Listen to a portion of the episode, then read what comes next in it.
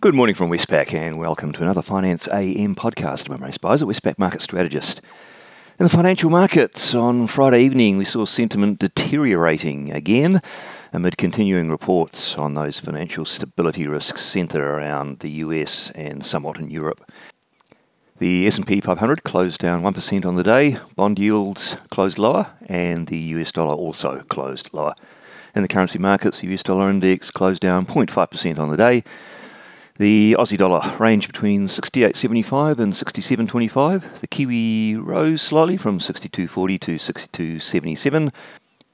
And the Aussie Kiwi cross fell from 107.60 to 106.86. The interest rate markets, uh, more big moves there from the US. Two year Treasury yields fell from 4.2 to 3.8%. The 10 year yield fell from 3.55 to 3.38% and markets are pricing the Fed to raise its policy rate by 16 basis points this week on the 22nd of March.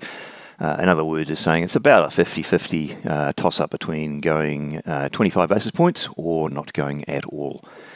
And Australian interest rates followed those US rate moves uh, to a lesser extent. Three year government bond yields falling from 3 to 2.84, the 10 year yield falling from 3.43 to 3.27%. And markets are currently pricing still the RBA cash rate to be unchanged at the next meeting on the 4th of April and to decline gradually over the year.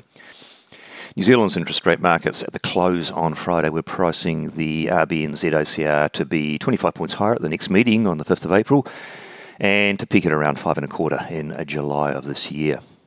In the commodity markets, Brent crude oil fell 3.3% to $72. Copper rose 0.3%. Iron ore fell 2.5%.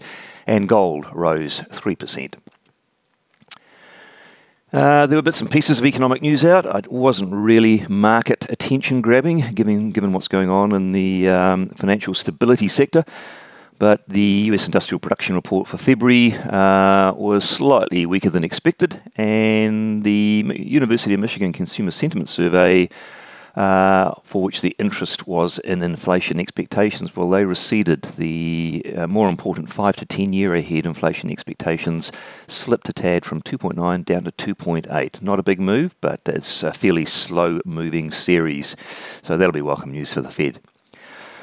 On the day, on Monday, uh, what's out that uh, could be of interest for markets? In Australia, we'll have RBA Assistant Governor Kent. He will deliver a speech at the KangaNews DCM Summit in Sydney.